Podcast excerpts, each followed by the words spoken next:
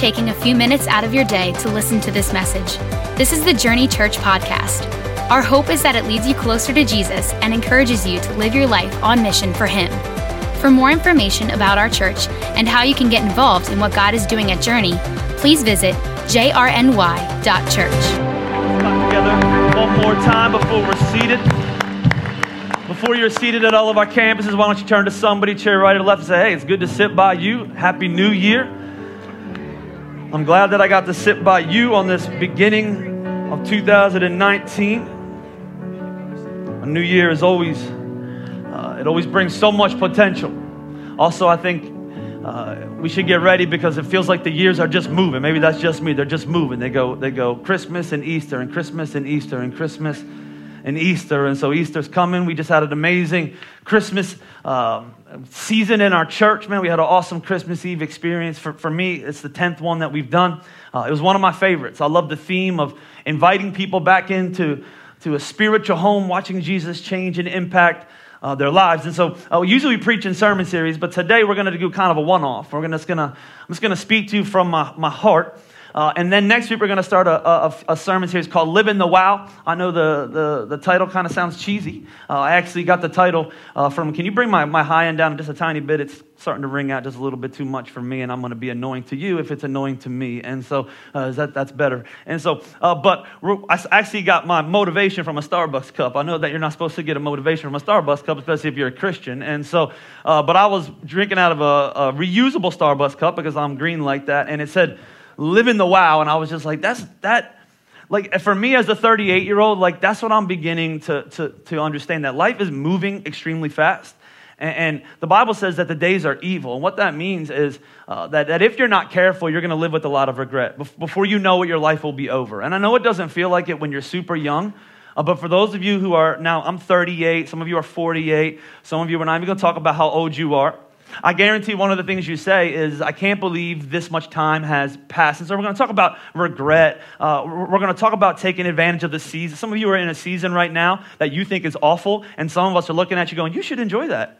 Like if you're you have little little kids, you're going, I want to get out of this season maybe and have bigger kids, and I have little, bigger kids, and I'm I'm I'm kind of some of it I'm going, man, I should have enjoyed having little kids more because now my bigger kids they're kind of annoying, and I thought they were going to be less annoying when they got bigger, but they're actually worse, and so like so I should have enjoyed that. And someday my kids are going to be out of my house, and I'm going to, I'm going to, if I'm not careful, I'm going to kind of run through this phase, and then they're going to be older, and I'm going to just come back and break something. Just, just come back to my house and, and break something. So we're going to talk about just taking advantage of the time that God ha- has given you. Uh, but today the title of my message is, is "Foot the Bill." Foot, foot the bill. How many of y'all were here on Christmas Eve? Remember the video we showed at Christmas Eve? How many are not here? You didn't see the video. You were at your parents' house, something like that. I, I want to show you this video again. Uh, it, in all of my years of doing church, t- to me, uh, I've never watched a video that I tear up consistently on. And I feel like it's, it's that powerful a video that I would like to show it to you just, just one more time. I feel like, like somebody missed it or somebody wasn't, wasn't here for it. And so, can I just show you that this video one more time we showed at our Christmas Eve service and kind of build uh, from this? Can you guys go ahead and play that clip for me?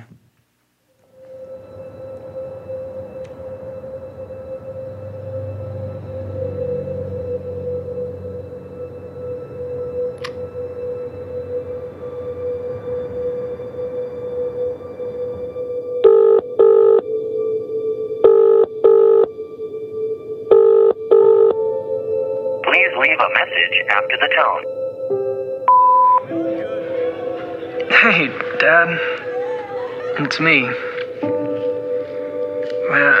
I know it's been a long time since we talked. I was, you know, I was kind of hoping you'd answer, but um, I understand that you probably don't want to talk to me.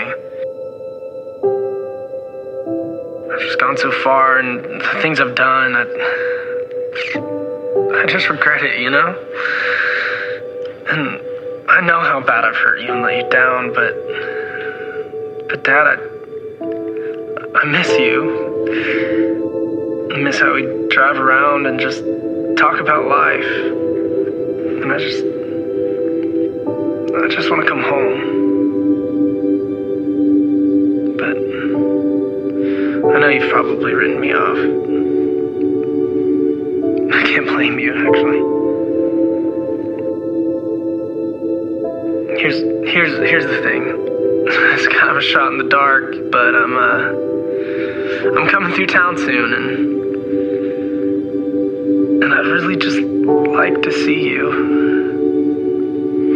I know I can't just show up at the front door like I used to, but but if you want to see me, just hang a small sheet out on the porch. And if the sheet isn't there when I drive by, I'll keep going and and I'll try not to bother you anymore.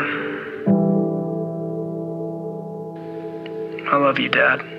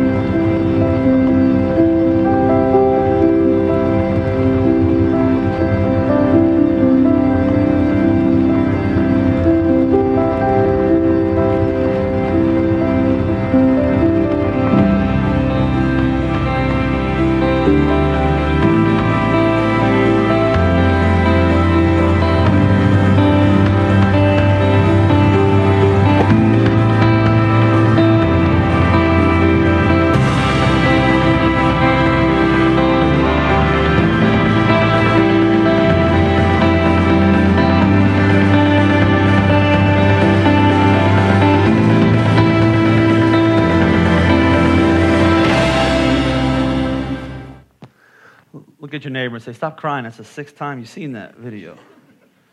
I just, every time I watch that video, it, it does a couple things for me. First of all, it's a retelling of the prodigal son, which is a story that we focused on for, for four weeks, and just the story that I think if you're a human, it, it touches your heart. If, if that's the reflection of who God is through the retelling of the modern day retelling of the prodigal son, it just kind of grips your heart. But here's the other thing it does it makes me want that for other people.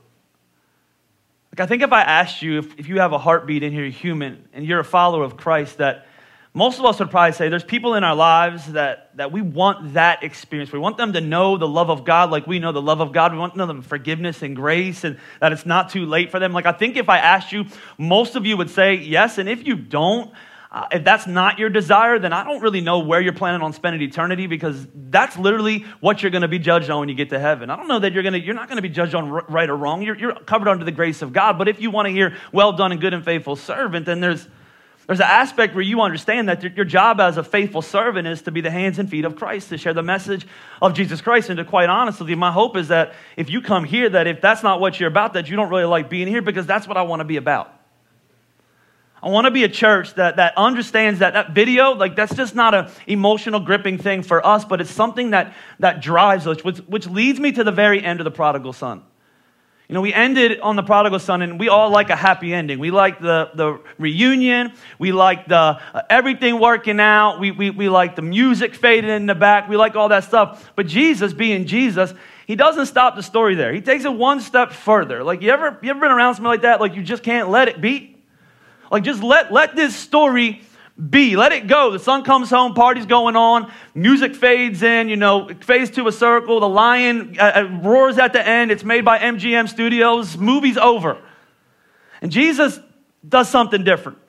In fact, the prodigal son is not a, really a story with the perfect ending, it's actually a warning. It's just not, it's not, it doesn't end with the perfect ending. It actually ends with a warning to us. I want to show you what the Bible says in the book of Luke, chapter 15, verse number 20, 20 uh, of 5. And you'll remember, son comes home, father gives him a ring, all this stuff, a calf, a robe, a sandals, parties going on.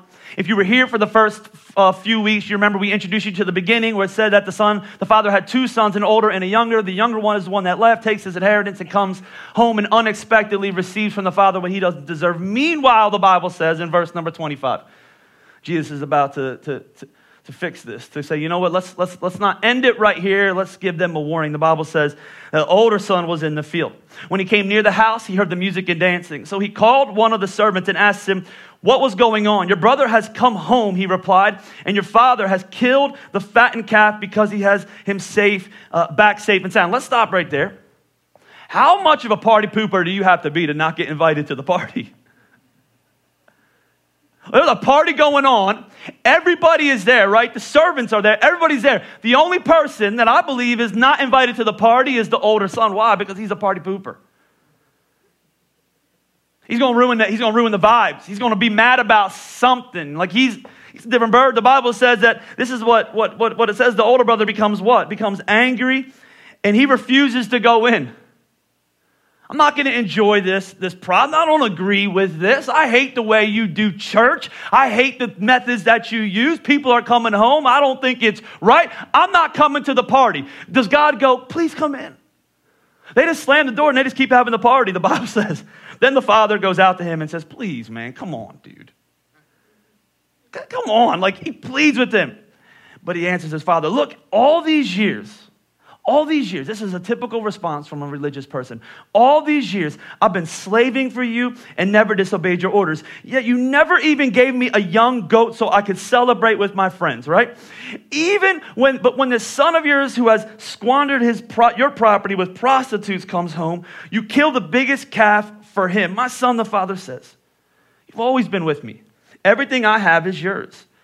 But we had to celebrate and be glad because this brother of yours was dead and is alive again. He was lost and now he is found. So here's the thing who is the older brother? We know who the younger brother is. It's, it's, it's, us at some point, right? Like we're far from Jesus. We come home, we receive Christ. Like we, we are the younger brother, but then something also happens. At some point, if we're not careful, we transfer to the older brother. And the older brother at that time, when Jesus was talking, is two people, really. It was the Jewish listeners who were angry about what he was saying but it's also connected 2,000 years ago to the church people. They're mad because after all they've done, after all I've given, after all I've sacrificed, after all I've served, right? Man, when I started coming to Journey Church, you didn't even give me a mug. I got a CD, right? And it was printed on a CD duplicator in your office with a sticker on it.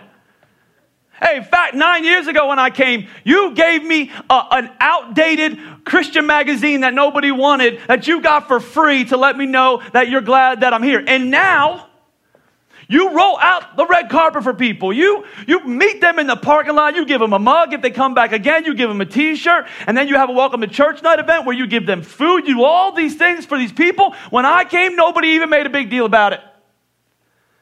And plus, on top of that, man, last year I literally served and sacrificed and gave and tithed and showed up early. And now you don't even talk to me when I come in here. There's no burp, burp, burp. None of, none of that is going on. And you just want me to come here and you want me to make a big deal about somebody who's been off sinning for 2018 and now they're a big deal? So the question is, why is he so upset? Why so angry? Hey, what's wrong with you, bro?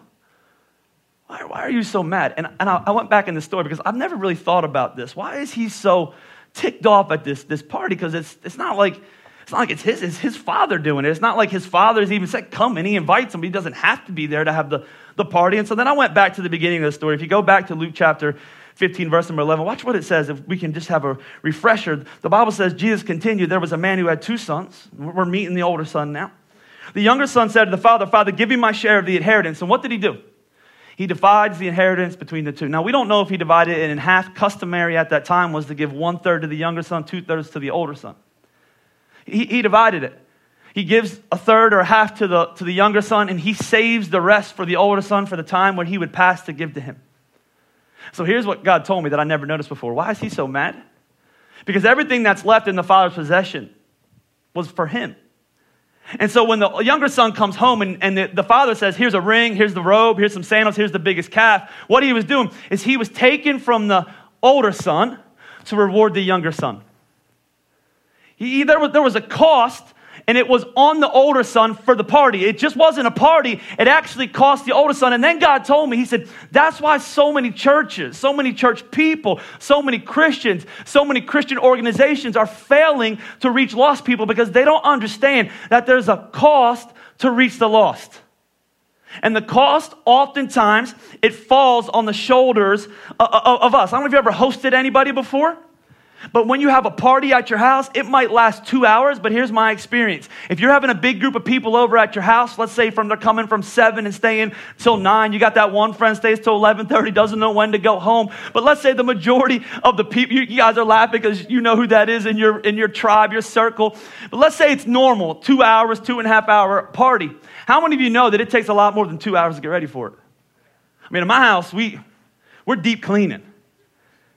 My wife is setting up. I mean, she, she, we, we start at eight and we, we don't end until 12 o'clock on the next morning, right? Like it's, it's an all day thing for those two hours. And, and it looks like a fun event and everybody want them to have a good time, but the cost falls on somebody. And the truth is, if you want to have a church, all of us, I, I, would pray. If, if, if you're not, then I don't know where you're at with God. But if you're a follower of Christ, your prayer should be if you believe in hell and you believe in eternity, your prayer should be God, reveal that to other people. God, I want that for other people. And God is saying, Are you willing to pay the cost?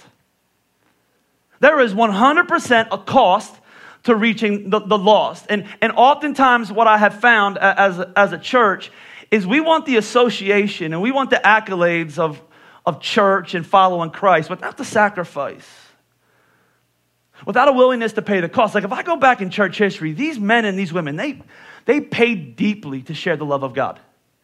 They lost lives, they lost money, they, they sold land, uh, they were beaten, they were ridiculed. You go back through the histories of, of church after the Bible was written. There's a book called the, the, Fo- the, the, the Foxe's Book of Martyrs, and, and, and, uh, and, you can trace back the, the early church, the, the early movement of Protestantism, which, if you don't know what that is, is basically when the, the church had an awakening where a man named Martin Luther said, Listen, stuff's not right in the Catholic Church, and we need to make some changes. And he started a revolution or a reformation, and they broke apart. And there was men and women over the last 1500 years that have lost their life, and there's people that continue to lose their life. But in America, for the most part, when you talk to church people, there's not really the cost that we enjoy paying. We, we'd rather just come to church. I, have been, I've been addicted. Sometimes I get on, on, on kicks in YouTube, and the kick that I'm on right now is, is, a, is, a, is a topic of videos called Stolen Valor. I'm not a, I'm not a, I'm not a, I'm not a I wasn't in the army, military, or anything like that. But the, the point of these movies, uh, these, these, these videos is people will, will dress up in, in, in army clothes and wear Marine uniforms and Navy SEAL stuff that never fought, but they want the accolades.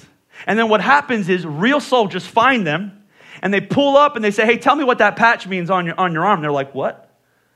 And all those colorful bars you got on there, you got that at Target. That's not, that's not, that's not real. You say you're a Navy SEAL. Yeah, yeah, I'm a Navy SEAL. They say, You're, your record, your name is not in any of the records, and they pull up and they say, You want the accolades, and you want the association, and you want the discount on the meals, but you never made the sacrifice.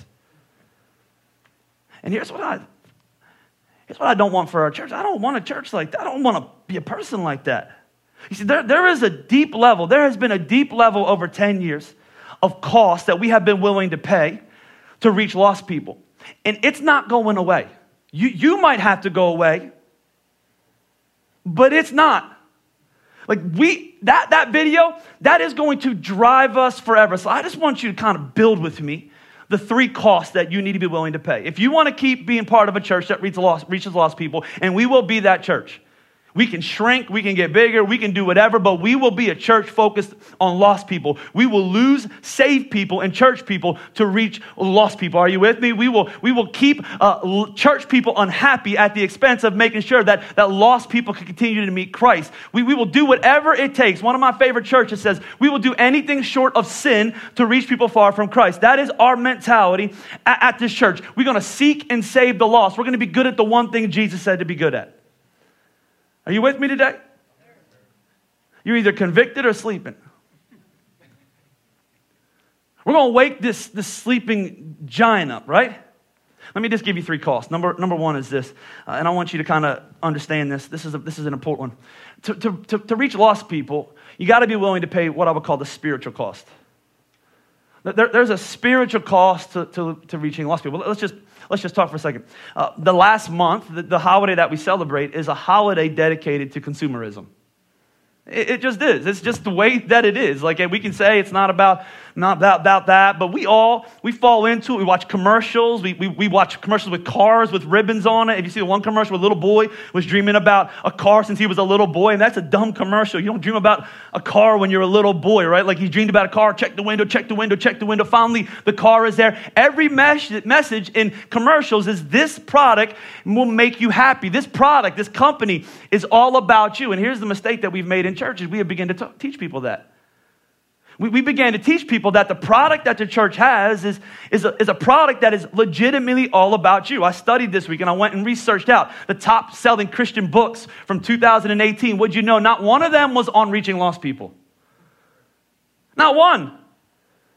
It was on your better life, improving yourself, uh, working yourself through fear, uh, uh, uh, working yourself through anxiety, finding your spouse, having a better marriage, everything, even in the messages that we preach, if we're not careful, we have preached and, and been driven by a consumeristic m- mentality. Everything tends to be about us, the favorite, our favorite church services. What are they? They're about us.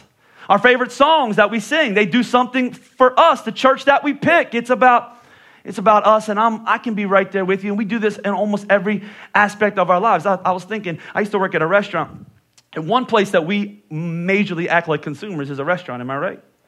Let me just give you an example of something that you and I have both done. You ever got seated in a restaurant? Let's just say it's super busy. And you wait some minutes and they seat you right and you're, and you're in the thing, but it's not full. Like there's some open tables left over. You ever been seated somewhere, sit down, and then call the waitress or the host back and say, What, what do you say? Can we move over there? I don't, the air's blowing on my head right now. It's messing up my thing. Can we sit in a booth instead of a table? Because I really wanted to be in, in a booth. Can you move me to the other side of the restaurant? Because this family has some crazy kids. My kids are crazy. Can you put me in the, the darkest corner that you have? You have a special room for my kids, a padded room. That would be, that would be great. Like, you ever do that? Let's just be honest. Anybody ever do, like, nobody in my church. You guys are liars, right? You just get sat, you eat, you never complain. If you are, you are, you are saints, but I can guarantee you somebody in this church is high maintenance. So we've done this before, but I've been on the other side. We work at a restaurant. And here's the thing about a restaurant that you might not understand because you might just think I just get to sit where I want and all that stuff. But the thing about a restaurant is everything runs with the process. So let's say a restaurant has 20 tables. They don't have one person to wait all 20 tables because we would complain about that. So what they do is they break those 20 tables up into something called sections. In every section, there's three or four tables. Some restaurants, five, depending how big they are. The best waiters or waitresses will have more tables. The ones that aren't experienced, well, they will keep it to three. And the reason they do that is because they want everybody that comes in to have good service. Everybody, not just you. And so they, they take care of them. They have a host, and the host goes in order and says, You get a table, and you get a table. And she's like, Oprah, and you get a table. And you, or he, it can be a he, you get a table. That was my first job, a host, you get a table. And the reason they do that is because waiters, here's a newsflash, they only make like a dollar fifty an hour or something like that. Two, 280, 350, something like that. And so they, they split them all up so that everybody has a chance to make some money off, off customers that come in. And so when we say, hey, I don't want to sit in this chair, we mess up everything without even knowing it. Everybody gets worse service. Everybody's food is colder. You have, you have, you have a, a, a wait staff in the back. They're in the weeds. If you never worked in a restaurant, you know when somebody's in the weeds. They look like they're in the weeds, right? Like I always tell people on my staff, especially Piper, because she is always busting that video. I say, you in the weeds, Piper. You in the weeds. Like there's people in the weeds. And here's the thing. We just sit down. We go, the waiter beside you just got double sat. The other one has nobody, but because you wanted to move sections, everybody else is, is messed up. And meanwhile, you're mad. And, and this is. We live most of our life like that without a care in the world of anybody else. And here's the problem with, with, with when you turn church into that you become a customer. And when you become a customer of a church, here's the problem. One, you will never stay at a church because customers you have to keep happy. And two, eventually you walk away from your faith because consumers don't equal Christians. We have a saying in our church. It goes like this: We are, we are what? We are contributors, not what? Consumers. That's, that's, that's on purpose. We, we believe that contributors actually equals Christians. That, that we contribute wherever we go. In fact, I love what Paul says uh, about this being willing to pay the cost. He, he talks about a young man named Timothy in Philippians chapter 2, and this is what he says. He says, I hope in the Lord to send Timothy to you soon Uh, and here's what he says that I may also be cheered when I receive news about you. I have no one else like him, he says. Watch what he says. Who will show genuine concern for who? For others' welfare. Well, watch what he says about most people. For everyone, for everyone, he's talking about church people, looks out for their own interests, not for those of Jesus Christ. I think that's a, that's a, that's a dawning, heavy Bible verse. I feel like I, I would want God to say that about Journey. So we, we, we send Journey Church to this world because we don't have a whole lot of churches like Journey Churches. It's not that we're better or more organized or have better worship or better preaching, but we were filled with selfless people. See, I want to send this church into the world because this church actually has people who care about others' concerns and needs, unlike most of the world. And when he's talking about the world, he's not talking about the world, he's talking about the world, the church world who, for most of what we do, our spiritual life is anchored and built and centered uh, uh, uh, around us. And let me just tell you how you know you're a spiritual contributor or consumer, just, just so you know. Like if you come to church here today, uh, and you come maybe once a month or twice a month and, and you drink a cup of coffee that you didn't show up early here to make or pay for because you don't give any money and you don't serve because you're too busy like i think that's always funny when you tell people you're walking by you're too busy like they're not busy like you're too busy and you don't watch, you don't help with kids because you're with them all week. So you torture somebody else with your kids and then you go pick them up and you take a crap that somebody else prepared, that somebody took home and cut out for you, and then you throw it in the garbage on the way out because you have a million crafts. And you get in your car and you do that every week. You are a contributor. Some of you, you're working towards it. In 2018, you started coming like twice a month. Every once in a while, when you have extra money, you give. Everyone, you have extra time. You might serve. You might show up. You might block out for six months. You might not. Like you're, you're working towards it, but there's people in the church that you absolutely, you get it. You get up early, you stay late, you serve, you give up your time, you give up money, you, you do things that, that contributors do, and you are the ones that are making this church function, and you are being willing to pay the cost. And my, my concern is that, that, that the number of people that come to our church, that the number of people that are contributing, that that number is getting farther and farther apart, because in the most churches, 10% of the people do 90% of the work, but not at Journey Church. You're not allowed to be like that here. You're just not. You're not allowed to come in here and, and just sit. I won't let you get to heaven someday and hear, Depart from me because I never knew you. You say, I went to church. And he's going to go, What is that? Church was you made up. Church for me was a calling. Church is something you're a part of. Church is a movement of people. Church is people who are contributing, not consuming. There's a spiritual spiritual cost. Let me give you just two more quickly. There's a physical cost. There is a, absolutely a physical cost to reaching lost people. It takes energy. It takes time. It takes prayer. It takes worship. It takes sacrifice. It, it, it takes giving more than you want to give sometimes. It takes giving up your time and, and, and your energy. It takes coming and playing hurt and, and, coming sometimes when you're, you're sick and pushing your kids when they are a little tired from Saturday adventures and say, We're going to church today and waking up the, on Sunday morning. It takes more than some of us want to pay, but there is a physical cost. And here is my fear from my own life. The things that I complain about that are so hard, I think sometimes I'm going to get to heaven and they're going to go, Really? Like, I want to be able to look Paul in the eye someday. And if you don't know who Paul is, Paul's a missionary. Paul paid the cost to reach the lost. And Peter, he paid the cost to reach the lost. And Mark and John and all. I want to look them in the eye someday. And I want to be able to stand up tall and say, I did the same things that you did in my time. I, paid the same price. I gave the same. I was living in America. I might have been blessed and lucky. But when I felt like it was a struggle and when I felt like it was a sacrifice, I remember the things that you did, and I said, This is easy peasy right here.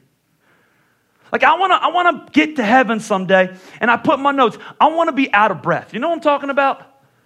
I don't know if you, if you know this or not. I feel like for most of us, what I would call planet fitness Christians. Go, Planet Fitness. They put, they put donuts and, and bagels and pizza in a place you're supposed to work out in. That should tell you everything. It's 10 bucks. I get it. Why you look the same as you looked last year? Because you go to Planet Fitness, and when you're surrounded by people at Planet Fitness doing the elliptical, you know how I feel about the elliptical, all that stuff. You can go front, you can go back. That's not a workout. And so the elliptical and stuff. If you walk out of the gym, and I've been guilty of this, and you ain't sweaty, have you worked? You're like, whew, I'm sore. Putting up those, those 15 pound weights, right? Like you're really pushing it. This week I watched this bodybuilding documentary on Ronnie Coleman. He's, he was a monster. Eight time Mr. Olympia. And it was following his life now because he started winning in 1999, I believe, or 2000. He won eight times in a row, the greatest bodybuilder in the history uh, of the world. And, and, and they showed him now, and he can hardly walk. Like he, he, he needed all sort, he, he, he lifted so much weight and he was so committed to exercising that now in this day it affects his quality of life. Like he put so much work into it. And for me, when I started thinking about it, like I want to be there when I, I want, I want my faith to have affected my quality of life on this side of eternity. I, I just do. I don't want to be a Planet Fitness Christian. I don't want to get to heaven and be like, whoo, you were torn apart by lions. Man, I went to church three times a week or a month. It was so hard. My kids, they didn't play travel team sports. I really made a sacrifice. Woo! You sold land, that's fine. I gave 3%. Like, I don't want to be, I want to get there and be like, yo, what's up, bro? I want to be part of the Faith Hall of Fame. I want to be one of the great cloud of witnesses that is cheering down. You can do it. But I don't want to say you can do it because everybody else is saying you can do it. I want to say you can do it because I did it. I want to be the type of church that affects and changes history. I want them to say, We passed the baton off to you, and you did what we did, and then you passed it off when you were done so that somebody else can do it. There is a physical cost to pay. In fact, Paul tells us what he paid. Watch this 2 Corinthians 11. He says, Five times I received from the Jews 40 whippings. Three times I was beaten with rods. Once I was pelted with stones. Three times I was shipwrecked. I spent a night and a day in open sea. I have been constantly on the move. I have been in danger from rivers, bandits, my fellow Jews, Gentiles, in danger in the city, in danger in the country, in danger at sea, and in danger from false believers. I've labored and toiled and have often gone without sleep. I have known hunger and thirst and have gone, often gone without food. I have been cold and naked. Besides everything else, I face daily the pressure of my concern for the churches that I have started. My, my life, it, it cost me something. The Bible says to pick up your cross and follow Christ. That's a costly Bible verse. So there's a spiritual cost, there's a physical cost, and the last one I believe for churches that want to keep reaching Christ and people for Christ, there's a what I'll call an emotional cost. Can I tell you what, what I've noticed happens to, to churches? If you're not careful, uh, we turn church, all of us, into this club where, where we, we do life with people, we eat with people, we laugh with people, we have babies at the same time of other people, we raise our kids together. And we have this kind of concept of church, which is not wrong or right. It's just kind of what happens is where most of what we do is, is this tight knit community. And emotionally, it starts to feel good because you have friends, you're living life together, you're unified, your, your kids are kind of on the same path together, you're raising them the same way, and it feels like it's the way that it's supposed to be. And then something happens in churches oftentimes. The, the older that they get, the less friends that you have out in the world, the more friends you have in church, the less time you have because you spend all your time with them and oftentimes the less people that you reach for Christ. Studies even suggest that. It says churches under five years, they, they, they reach an astronomical amount of people for Christ. Five to 15 years kind of slows down. By 15 years, you might as well close the church down. And we're not far from 15 years. One of the most interesting things, I'm going to give you a little pastoral insight that we realized over this last year. So we keep track of salvations, we keep track of first and second time guests, we keep track of everything. That's how we know what's going on. Numbers don't don't lie. If you get on the scale, you know, it says you're overweight, you're overweight. You're not big boned, right? Like it's just not it's just not the way it is, right? And so like like we, we keep track. We, we follow the ebb and flows of our year. We are what we are, right? So we did home groups this last this last fall. They, were, they were amazing. Most successful home groups that we have had in the history of our church. We had more people in groups. We decided to prolong them. So we started in September. We ended in the beginning of December. We put lots more work into it. We did, we did all these things. And, and stuff worked out great, except for two really important areas of our church. Money was fine, attendance was fine. People were coming. People were, I mean, I, I talked to people over and over and over again. I said, How's home groups? They're amazing. I made new friends, all this stuff. But then we kept track of two things that are really significant to our church. Up to that point, we were seeing a record number of salvations in our church. And then for those 12 weeks, that, that came to a screeching halt.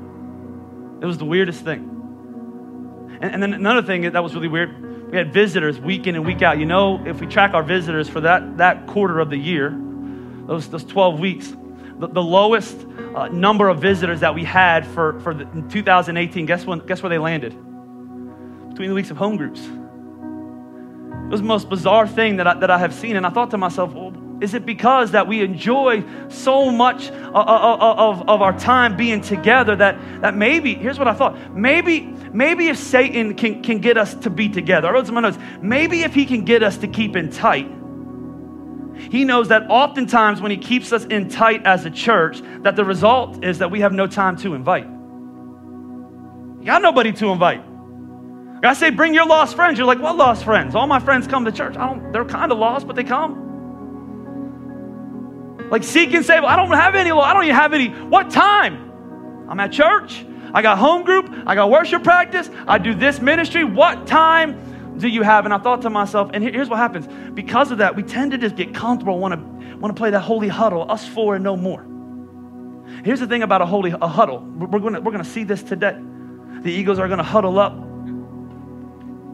and the Bears are going to be behind them. And when they huddle up, the reason they don't just, hey, call the play out, hey, throwing a pass to you, Alshon, run long. The reason they don't call the play like that is because everybody on the bear side is doing what? Hey, he's throwing a pass to Alshon, going long, stand there. So they get together and they gather together and they say, hut. And they go. And the huddle was meant to do what? Keep people out keep everybody in. And I thought to myself, man, this is what happens. Churches become a huddle instead of what I would call a hub. Home groups aren't the problem. But emotionally, when we have a home group, we should be fully aware who are we inviting to our home group where we can connect them to the mission of Jesus Christ. You see, Christian community should be built on Christ's calling. It just should. And I, I get it. I get it because here's the thing about it. I don't really like to invite new people into my life either. We went out for Christmas Eve, and uh, most of the people there I, I, I knew, and there's one guy that I've just gotten to know over the past few months that comes to church here. Really, really nice guy, but never really met him before. Never talked with him. And so we were in this, we were in the table. And for me, just gonna talk to you like, like a normal person. If I know everybody there and we just did praise prayer, worked all day, right? And everybody's there and we're having a good time. I don't gotta like be Pastor Steve. I can be like Steve Steve. They're, they're, they're kind of the same, maybe a little bit, a little bit, a little bit different, right? I wanted to be Steve Steve, and then all the tables were, were taken. I ended up at the at the end of the table, and there was one seat left over, and I was like, "Who's coming?" They're like, "Oh, so and so's coming." I'm like, "Who's that?" And they explained. I'm like, "Oh yeah." And then in my heart, I was like, "Oh man," because now I'm gonna, I'm gonna have to talk to somebody new, and I don't really want to talk to somebody new right now. I just wanted to enjoy my burger at Red Robin. And God said, "You're an idiot." I don't care that you worked all day. I don't care that you're tired. I don't care that you don't want to meet anybody new. I don't care that you want to be off. He's like, talk to Paul who was in prison. Like, just shut your mouth and be nice and ask questions. And I got to tell you, I talked to him for, for almost an hour at the thing and asked questions and talked to me about triathlons and all sorts of other stuff and let me know he was from Miami. And I said, what are you doing in Phoenixville? Are you crazy? Like, what happened to you? And so, to go to Miami and all that stuff and like living La Vida Loca down there, all that stuff, right? And like, I had a good time meeting him, but my my my carnal thing, and that's I think that's what happens. We get all these people in our lives, and I said, let's reach the lost, and we're like, it's uncomfortable and emotional. I don't feel like doing it. I don't want to welcome somebody new into my house. I already got my group. I already got my people. And here's the problem: if your group is just your group, then your group has no point in being on this earth anymore. If your if your reason for being on this earth in a temporary is simply to live a temporary life, then I don't think you're really planning on spending forever in eternity. Because if you have a perspective of eternity, you will fully understand that the only reason that you are still here, the only reason you are part of this church is we are supposed to seek and save the lost. We oftentimes say life is a marathon. I would argue and say life is a sprint. You see, we, com- we compare it to temporary, so life feels long. But if you compare it to eternity, life is short. It's a sprint. Our time is, is ticking away. We're going to get 51 more Sundays this year. How many Sundays are you going to waste? How many Sundays are you going to stay home? How many Sundays are you going to find an excuse? How many Sundays you're not going to put God first? How many Sundays? How many more years you going to waste? How many more moments you gonna miss? How many, many more conversations are you not gonna have? How many more family members are still gonna be going to hell at the end of 2019? How many more coworkers are still not gonna know that you are a follower of Christ, but they do know what your favorite beer is and where you like to hang out on Saturday night? How many more? How many more of your friends are gonna know about your essential oils and everything else that we sell and not gonna know that you're a follower of Jesus Christ? How many more? And I'm not picking on essential oils. We can do yoga, Zumba, whatever else you want to do. Whatever else we do with our life, how many more people are going to know more about your personal life than they are about your personal Savior? I, I want to know. And I'm preaching to myself. See, see time is, is short. It's short. There, there's a sprint. I, I want to hear, well done, good and faithful servant. I want to hear, man, you kept your church. You didn't make it a decade. Because sometimes it feels like, whew, that decade was hard. Can we just relax for a couple minutes, God? And God said, There's still work to be done. There's still people to be reached. There's still lives to be changed. There's still a cost to be paid. There's a spiritual cost. There's an emotional cost. There's a physical cost. Are you willing to pay it? There's a cost to reach the lost. Would you stand up with me all over this house? Would you bow your heads? And would you close your eyes? And would you get ready to consecrate yourself? That means to set yourself apart, to get yourself ready to do the work that God has called and created you to do. Listen, if you're a follower of Jesus Christ, this is why you're here. It's not, it's not optional. It's not the professional's job. Your, your, your life can literally, physically, spiritually, emotionally change this world forever. It can. That if God didn't want to use you, He would bring you home. He wants to use your life in ways that you cannot imagine. Here's the thing Are you willing to pay the cost? Will you be uncomfortable this year? Will you step outside? Would you have a conversation that you should have been having a long time ago? Would you use your sphere of influence to influence people for the kingdom of God? Would you allow your social media to speak the truth of the gospel? Would you allow God to work through your family's life? So, what a selfish perspective many of us have that, it, that my family is number one and I'm going to put my family first. And here's the thing about it that's not what the Bible says says to seek first God's kingdom. That means your family seeks God's kingdom first. Maybe, maybe for you, it's just simply saying, you know what, on Sundays, me and my family, for me and my family, this day, we're going to worship God together every Sunday. We're going to be in God's house. Maybe for some of you, would say, you know what, I haven't stepped out in faith in my finances, and I'm going to put God first in, in, in my finances. Some of you, it's a conversation that you need to have right now. You need to get on the phone and say, Next week I'm going to church and I would love to have you with me. And some of you, somebody's going to say no, and you're going to call them up the next week and the next week and the next week because you are not going to get to heaven someday and have a friend tell you, Why didn't you tell me? Why didn't you open up your mouth? I was afraid. I was, I was fearful. I was worried. I didn't want you to think I was weird. At the expense of eternity away from Him. Let's pay the cost this year. Let's go all in. Let's be the church that God intended us to be when He started us. Let's put it all on the line. The bigger we get, the more costly it is to gamble for Jesus Christ, to be big, faith filled thinkers. But let's be a church that gambles it all, that puts it all on the line to reach lost people. If you're here right now, as we get ready to close and we are praying together as a church, this Sunday is not no different than last Sunday, and it will no, be no different than the next Sunday. Every Sunday, we give people the chance to respond to the gospel of Jesus Christ. So we believe when we, we, when we come into these rooms, there's nothing nothing profoundly impactful about these rooms. But when God's people show up, the Bible says that we're two or more gathered in His name, that He shows up. And I believe powerful, life changing things happen in the presence of God. I've seen it, I've seen him do it week in and week out for the last 10 years of my life, and I know that this Sunday is no different. There's somebody sitting in our rooms that you're now standing, your eyes are closed, your head is bowed, and you're wondering if, if this year is going to be any different than last year. Maybe you came to church today to, to attempt to get your life right and to fix what you've messed up. And maybe you come into 2018 with a lot of regret and shame and condemnation. And here's the message you need to understand this is the message we built our life on as followers of Christ that there is no condemnation, there is no shame for those who are found in Christ Jesus. What does that mean? It means I'm not a good person, I'm not a religious person, I'm a saved person. The gospel of Jesus Christ saved me and rescued me, that He forgave my sins, that He set my feet on solid ground, that He gave me hope where I was hopeless, that He gave me a future where I felt empty. Now, Jesus is here right now. This is His house, this is His time, this is His church. And we pray that He would have His way, not only in our lives, but in your life. And He's knocking at the door of your heart, friend. See, what's going to change 2019 is not, it's not a new year, it's Jesus. He makes you a new creation. He says, Behold, the old is gone and a new day has come. So as we get ready to leave and head out into this year, I believe there's people in our houses that this, this year you, you've come here with some hope today.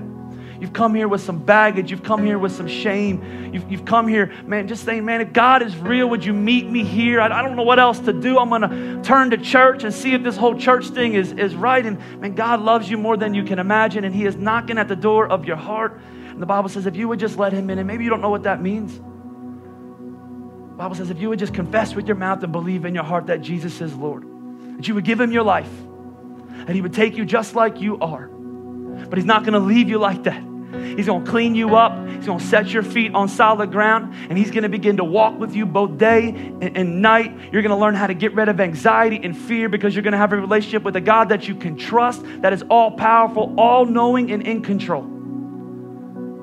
But you can't have Him unless you take Him. His arms are outstretched to you right now. And in these moments with nobody looking around, there's somebody at the front of each one of our campuses. We simply say, if that's you, if you're here in Phoenixville, if you're watching at other campuses and you're, say, you're ready to say, Jesus, come into my life, I'm going to confess with my mouth and believe in my heart. I'm not going to ask you to come forward and I'm not going to ask you to pray with me. I want to pray over you. I just want you to simply say with, with, your, with your hand in a second, that's me. And when, when, you, when you say that's me, I just want you to shoot your hand straight in the air. And as you do that, we're going to begin to pray together that Jesus would come into your life. So if you're here right now, if you're Plymouth Meeting, Limerick, Royersford, you're watching online, you say, 2019, I'm going to start it off by giving my life to Christ. I'm going to give my life to Christ right now. If that's you, would you simply just slip your hand up in the air all over our houses? I see one hand right here. Yes, is there anybody else? That's why we do what we do, church. That's why we do what we do.